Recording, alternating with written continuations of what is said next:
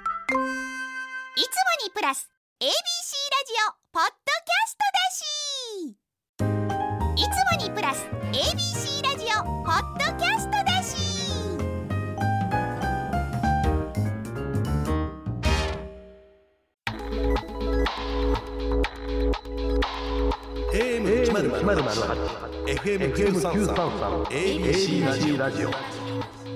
今村翔吾山崎れなの言って聞かせせてて こんばんは歴史小説家の今村翔吾ですこんばんは山崎れなですさあ今週も始まりました今村翔吾山崎れなの言って聞かせてここでうん今日放送日が6月22日木曜日の深夜ということで、先日ほう6月18日は今村先生39歳のお誕生日でしたあおりめがでとうございますとうございますサンキューでございますありがとうございますいやーもう39歳でやったおはい、プレゼントです。番組からです。おまいあずりがはとう。ございますはい。これはおえめなでんとだうございます。何ですか、それは。これはなんだこれはななんだなんだなんだチョコレートなんですか。えあ開けたらいいのこれええこれ収録中やけどいいのどうぞ。えー、ほんじゃもうここ5分間ぐらい開ける音だけ流したろなんだなんだ、なん、なんですかね。なわからんすでにリボンにいろいろ書いてありますけども。書いてあるあなるほどそうはいいうこと、か、シガークラブ。ああいいね要はシガーですね、はい、シガー、葉巻。ああそっかそ番組かっからここ読んでなかったシガーをいただけるこのご時世にいい感じでございます ありがとうございますこれはいくらあってもええよほんまに消耗品。はいありがとうございますで、私からえはく。れんのはい、千匹屋のフルーツです。おえー、ありがとうおおすごい旬のフルーツです。旬のフルーツやっぱりあのタバコもお酒も別にいいんですがうん健康でいてほしいという気持ちもな込めるてほどフルーツですえー、ありがとうございます千匹屋さんやんはいあのー結構美味しそうなおう柑橘系が、まおあ、夏なんでねもうすぐああいいですね多いですありがとうございまですまあ普通に剥いて食べてもよしいや最近けどマジで果物ってうまいよなって思い出してんあれいやほんま今いや本当思い出してたところで目覚めた目覚めててほんでこう千匹屋とかやから嬉しいわやっぱ朝とかねそうやね高級なんかでなんでこう若い時ってあんだけ果物別にそんな好きじゃなかったのにうん魚とか果物が好きになってくるっていうこの老化39歳でございます皆さん潜在的にやっぱ体を大事にしようといそうう気持そうちにそなっうてくる美味しいなって思うようになったな皆さんありがとうございますうわんー30代最後の年ですサンキューの年ですそうなんですよ抱負はありますかホープ別にレナさんと一緒よもう仕事やるしかないけど、ですよねまあまあけど40代が、うん多分作家にとってめちゃくちゃ重要な気がすへるかえらそうなんですかやっぱそう俺がまあやっぱいろんなことを成し遂げていくために、うんここの40代は重要やから39の間に準備をいろいろしときたいなって思うかな、もう戦略は練っているうん、さすが世界に出ていくために、お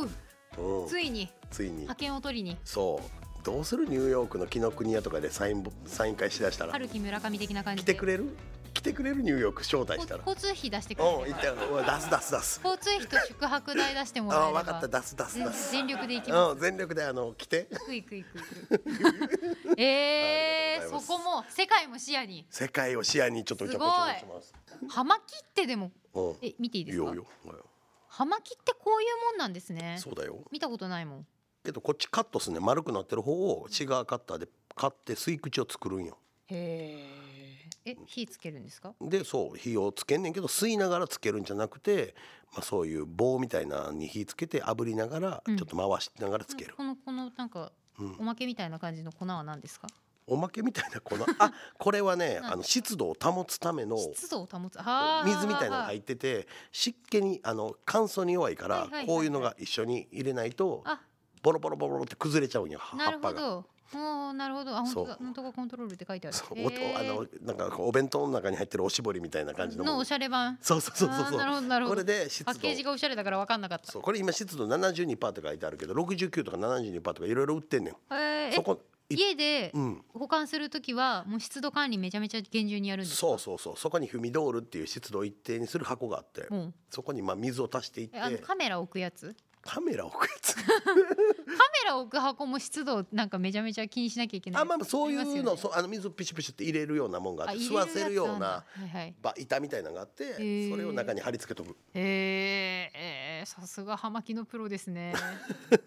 葉巻屋さんですかもうまねいやマフィアみたいって言われる最近吸ってたらそうですよね、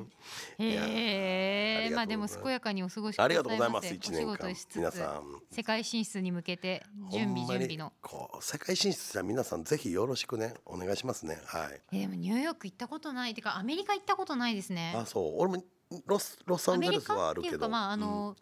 グアムとか、うんそういうとこサイパンとか、うんそっちは行ったことあるけどその本土うんはない西海岸しか俺もないな東行ったことないなアメリカってやっぱ空気全然違います空港着いた時の匂いとか全然違いますあー違うしやっぱ広いなっていつも思うな当たり前の話やけどどなんか全部がロサンゼルス市だけでこんなでかいのみたいな近畿ぐらいあるやろあれあそうなうの、ん多へー分市で、うん、カリフォルニア州バカでかいし、はえうん、なんかそれを感じたわ覚えてます道とかもめっちゃ広いし、うん、やっとあちょっとスラムの方行くとタバコくれってよう言われるあくれって言われるんですかそ売りつけるんじゃなくてうくれって一本くれなんいでやあ高いからかなあだからあタバコの空箱に一本だけタバコ入れたやつを用意しといてもう渡してみんなの前で渡してあもうなくなったよっつって突破する、はあそんな生き残りの戦術がそうなんかワッツ地区っていう結構まあまあまあどっちかというと治安の良くない地地域うでん仕事してたから昔、うんうんうんそううんそう何の仕事そうなんか日本のコンベンションセンターみたいな感じで日本の文化を伝えるみたいなんでダンス絡みで行あってそれたダンスだったんだしかもそうそっちで行ってただ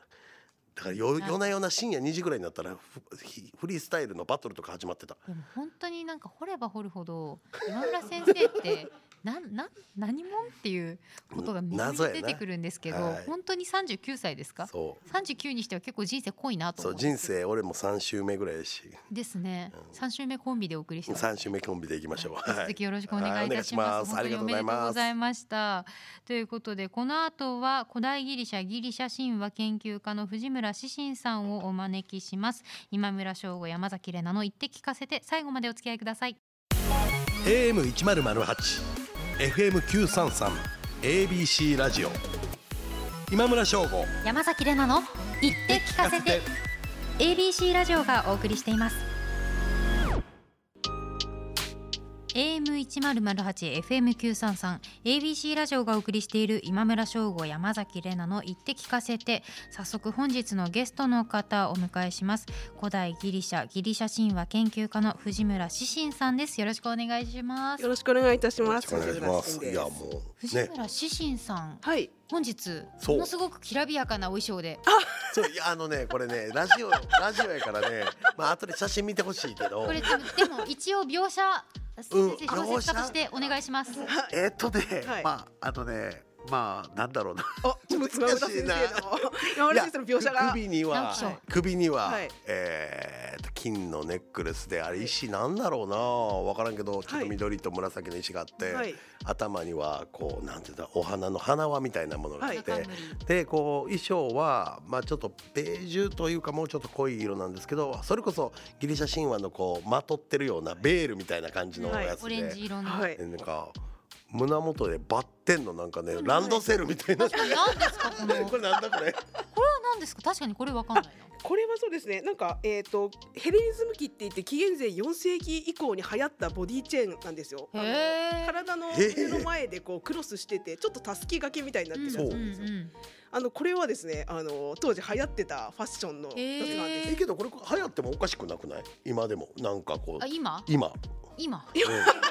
うんいやなんかわからんでよわかんないけど昔の人ってうすごいきらびやかな装飾はいうんを結構重めの金属で作っはてそれをあの全身にいっぱいつけてるじゃないですかは。い、あの重そうだなって思まっあて。確かに確かに確かに そう そうそうそうですね。これをまあピアスというかはいイヤリングかな、もしくでもは金色や可愛しいそうまさしくギリシャから来はったって感じ、ねあありがとうございますそん。な感じこれ全部私物ですか。あもちろんです。手術です。すごいなあの結構いつもこういう場に出させていただくときには、割とこういう古代ギリシャの清掃をしてきております。これ清掃ですか今そうそうですね清掃の中でも結構その二次会三次会とかの清掃です。ええ古代ギリシャに二次会三次会があるんですか。はい、あのーやっぱり、えっと、古代ギリシャの TPO のポイントっていうのは冠なんですよ。へでえあのもうちょっと硬い場だとはい例えば月桂冠とかオリーブ冠みたはいいなはいあの刃物っていうんですかねうん完全にこうグリーンのだけのやつでちょっとお硬い感じはいはいあるいはあの昔だったら男性的な感じっていう場なんですけ うんうどんあの一方でこう飲み会とか共演とかになってくるとお酒が入ってきてうんみんな楽しくなってくるのでうんあの頭にこうブドウを巻いたりとかうんツタを巻いたりとかおうおう花を巻いたりとかもうちょっとこうあの緩い感じの花サラリーマンがネクタイ巻くみたいな感覚でまさに えけどそれってどそうえいろんなもん持ってきてるんですかそれともその場で作るのなんかその場でパッとあえっと用意しとく作る用意する場もありますし、あのもうちょっと正式な場だとこう神聖な木があって聖域の中に、うんそこからこう取ってこないといけないとかあのへーその場で作ったりもしますし、えの場によって違ったりもします。お家にはいそういう装飾品っはてい全部で何点ぐらいあるんですか私古代ギリシャの TPO に全部合わせられますのでかなりあり ます。えー、すあの祭儀の場からフィフェスティバルの場からこう個人的な飲み会の場まで王に謁見する時みたいなありますよ。あるんやあのちゃんとしたあの金の王冠があります。すいません今日はあのお二人に会うのにちょっとあの一見の服ではなくて申し訳ないいやいでやす。いすれいません。気軽にどどこで買うんですかあと海外通販とかあー売ってるん売だってます。あの嘘王に一見する用の冠売ってます。やけど、えー俺は多分この時代結構何でもかんでも世界史も結構詳しいと思うけどこの時代は多分苦手というかーあんま知らないわ。なるほどねあうーん、ちそょうなんっですとよ。じゃあ今日はあうのん専門家、研究家ということなのでお話伺っていきましょう改めて藤村志信さんのはいプ。ロフィールご紹介します、ありがとうご古ざい代ギリシャギリシャ神話研究家高校時代にアニメ「セイント・セイヤ」に出会ったことがきっかけで古代ギリシャギリシャ神話研究の道へと進まれます東京女子大学大学院にて古代ギリシャ史を研究 NHK カルチャー講座講師を2016年から務めていますまた2020年オリンピック採火式では NHK 生中継内の古代ギリシャ語同時翻訳を担当されましたもう本当にうん古代ギリシャを語らせるならこの方という方がお越しいただきなまんしたか。今ふと思い出したけど4年前か5年前に神戸の神戸に来てたそのギリシャのなんか博物館のやつは見に行った気がするます。あはいあったありました。あっあたりまよしねた。あれ、はい。あれ行ったわありがとうございます。あの私関わってます。あそうなんだそうあですあすごいよよかったよかったけどそのあんまり僕ここら辺の歴史詳しくないから、んこの時代にこんなもん作れるんやっていうなんかちょっと素人みたいな楽しみ方やったん覚えてますね。うんうんその展示はどんなこだわりを。 あ、そうですね。私はあの広報担当だったんあで、なるほ内ど容なるほどのあれは選別はしてないんですけど、はいはいかなりそうおっしゃる通りかなりマニアックな選別だったんですよ。ええー、見どころとしてはどんなものがあったんですか。例えばなんかリュトンって言ってこうなんていうんですか牛型のこうあったあったあったりましたよねあった。えっとうんこなんていうか再起用のコップがあるんですよ。うんはいどんなコップかっていうとえっと持って飲むコップじゃなくて、うん下に穴が開いてて全部下にこぼれちゃうんですよ。使えないじゃないですか。あそうですよでもこれって神に研修するためのあの容器なので上からこう注いへでー下にこう垂らしてこうだ大地にこうお酒をまくみたいな、へえはいはいそのようにけど日本の弥生時代も穴が開いてて破損ってあそうなんですねあるもんがあるけどこれ何のための穴か分かってないんですけど、はい今の話聞いたらそれもありえるんかなって思いました。へーうんあわざと穴穴が全部開開いけてちあゃっるんてですよ。あはい時に、はいはいはいそういうのがあって。え面白いですね、はいえあそうニですュートンってしかもなんか牛の顔の形してるんですね。そうなんですなのでこううちの面白い口からペロペーってあのー、なんでしょう水わがら出ていくをるみたいな感じでああ、ジャバジャバへー出る面ってい白うい面白いですね。そんなのあるん だ。ちそうなみに藤村志信さんのお名前の志信っていうのはカタカナですけれど、こはいれもまたギリシャと何か関係あるんですか。あすいませんよく言われるよく聞いていただけるんですけど、うんうん私この名前つけたの高校一年の時なので、うーんその頃私まだ「セイント・セイヤ」に出会っていなかったのでああの全然違うあのところからあの引いてきてるあのそうであなんまですねり関係ないん ですよ。これ水光殿の雲流自身では ないの。違う。はい高校生の時に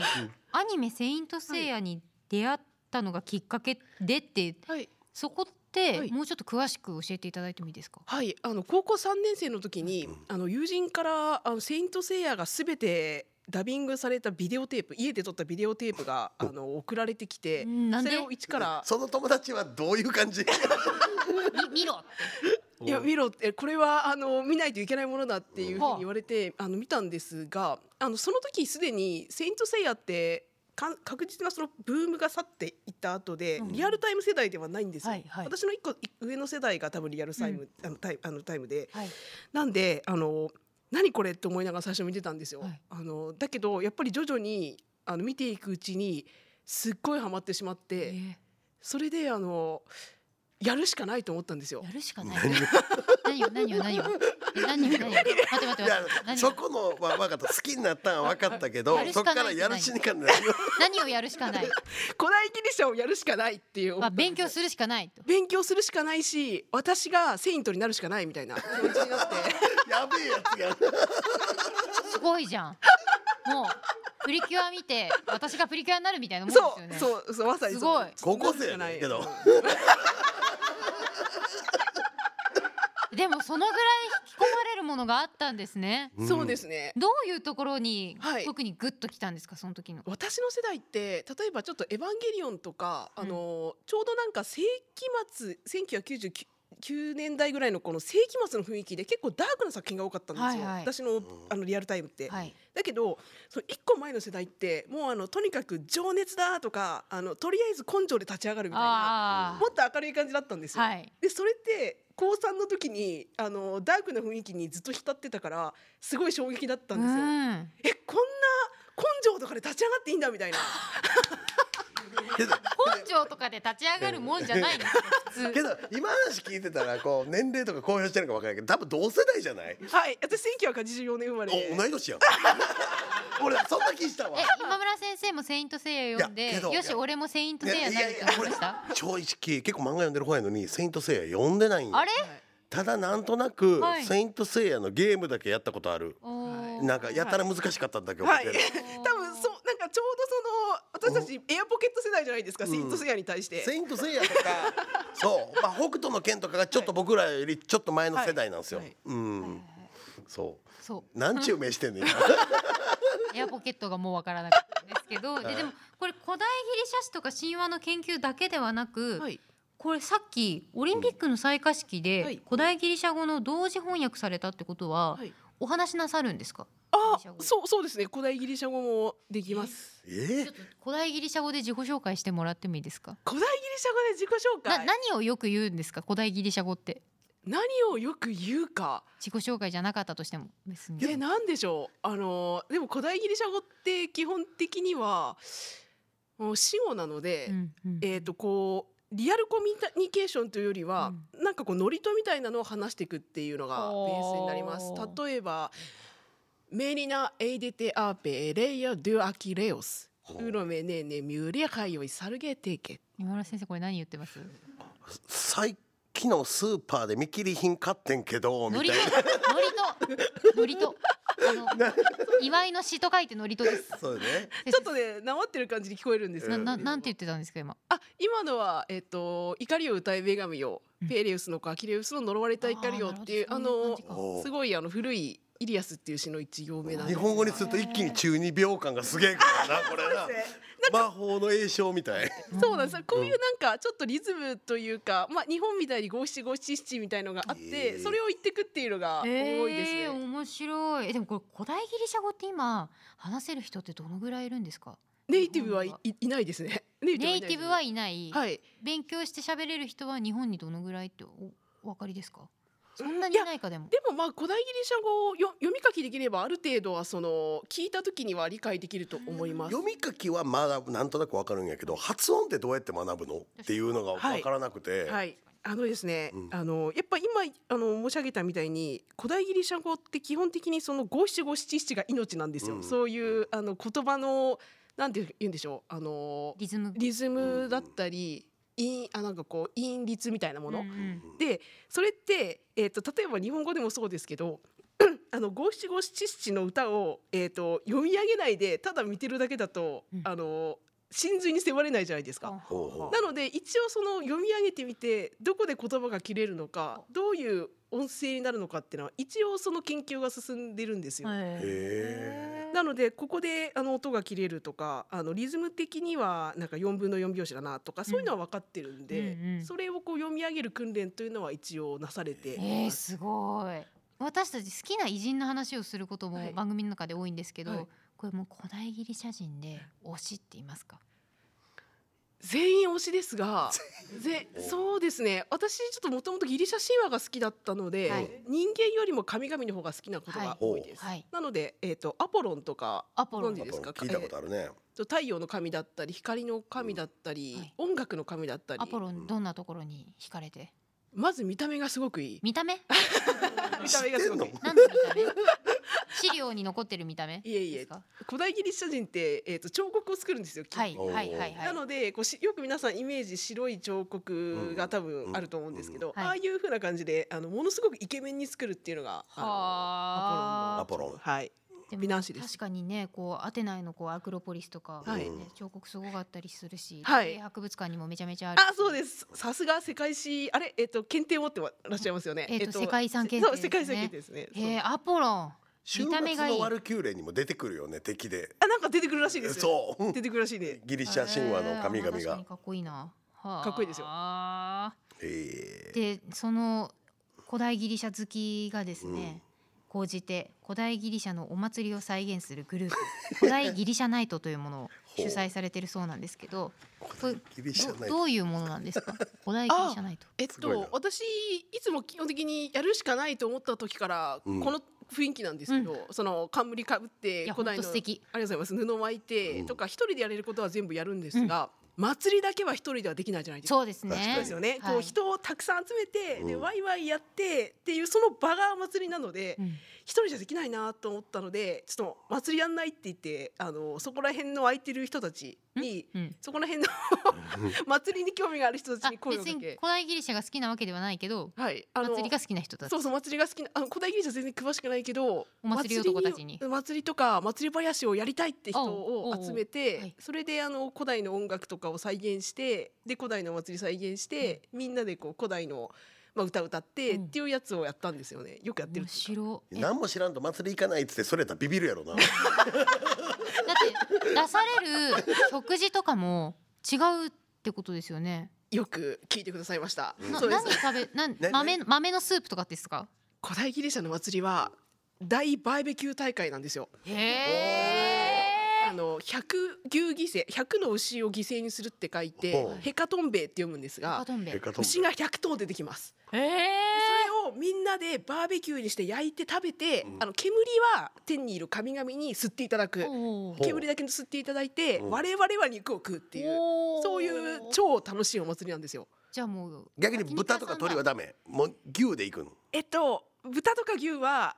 日常で食べてくださいって感じなんですあよ。豚鳥は豚鳥は？そうなんです鳥はあのなんかえっと、うんえこれこれ言ったら申し訳ないんですけど鳥ってしょしょぼいって言ったら失礼なんですけどまあね小さいじゃないですか古。代ギリシャ的に言うとね古代ギリシャ 人にはねそうそうそうそうそう申し訳ないそこは中中 ですね。いつも食べれるんですよ鳥は。古代ギリシャ的に言うとねそうそうそう。まあだでけもど確かに牛のその煙を神々に吸ってもらって、はいそのまあお肉は我々が食べますっていうのがそうです。まあ本来の古代ギリシャのお祭りのあり方でもあるっていう。そうです。やっぱ牛ってなかなか一頭買えないじゃないですか今でも。まあ確かにそれを100頭買ってみたいな。確かえにね野菜は食べへんの？い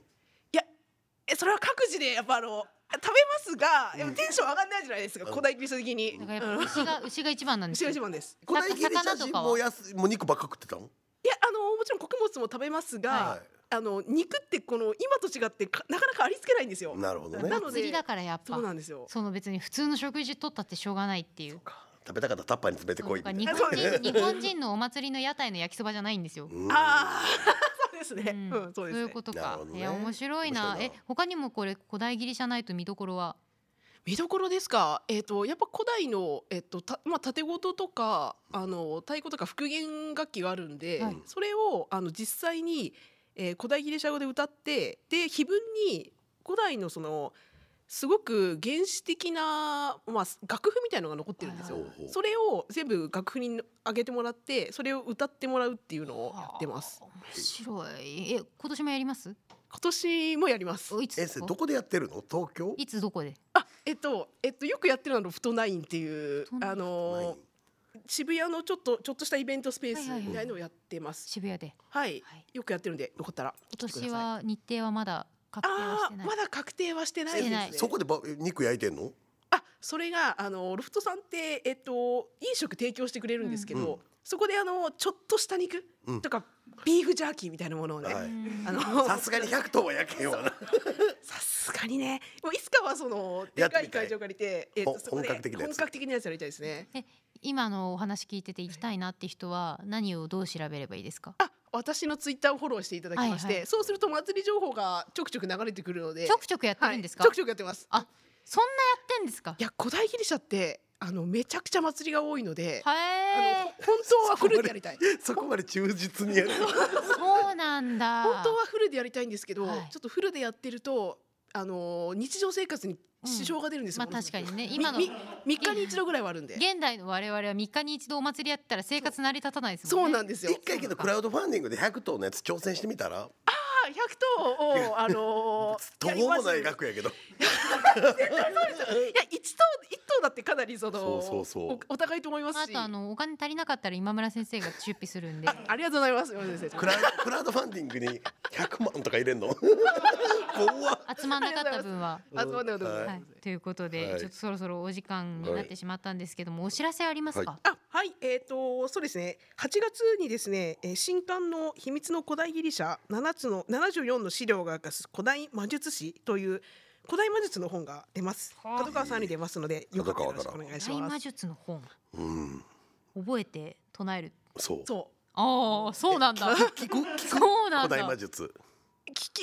私がやられた時はすごい聞きました。やられたやられたえ待って待ってどういう魔術があるんですか、えっと、例えば私がやられたのは、あの友達ができる魔術ってやつがあるんですよ。はであのーすごくそれって香水の魔術に近くて、うんすごくよもぎとか、うんトリュフとかいろんなその香りのいいものを混ぜて身につけるっていう魔術を友人がやってて、うんうんでその時まだ友人じゃなかったんですけど、はいなんかすごくこの人いい匂いするなと思って、はいでなんかしかもトリュフが微妙に混じってるんですが、うんトリュフって嫌いな人間いないじゃな いですか。でそれでなんか引きつけられてしまって、うんうん であのこれ何の匂いなのって聞いたら、よく聞いてくれましたねこれは友達ができる魔術で君は今かかったって言われてうわわあ本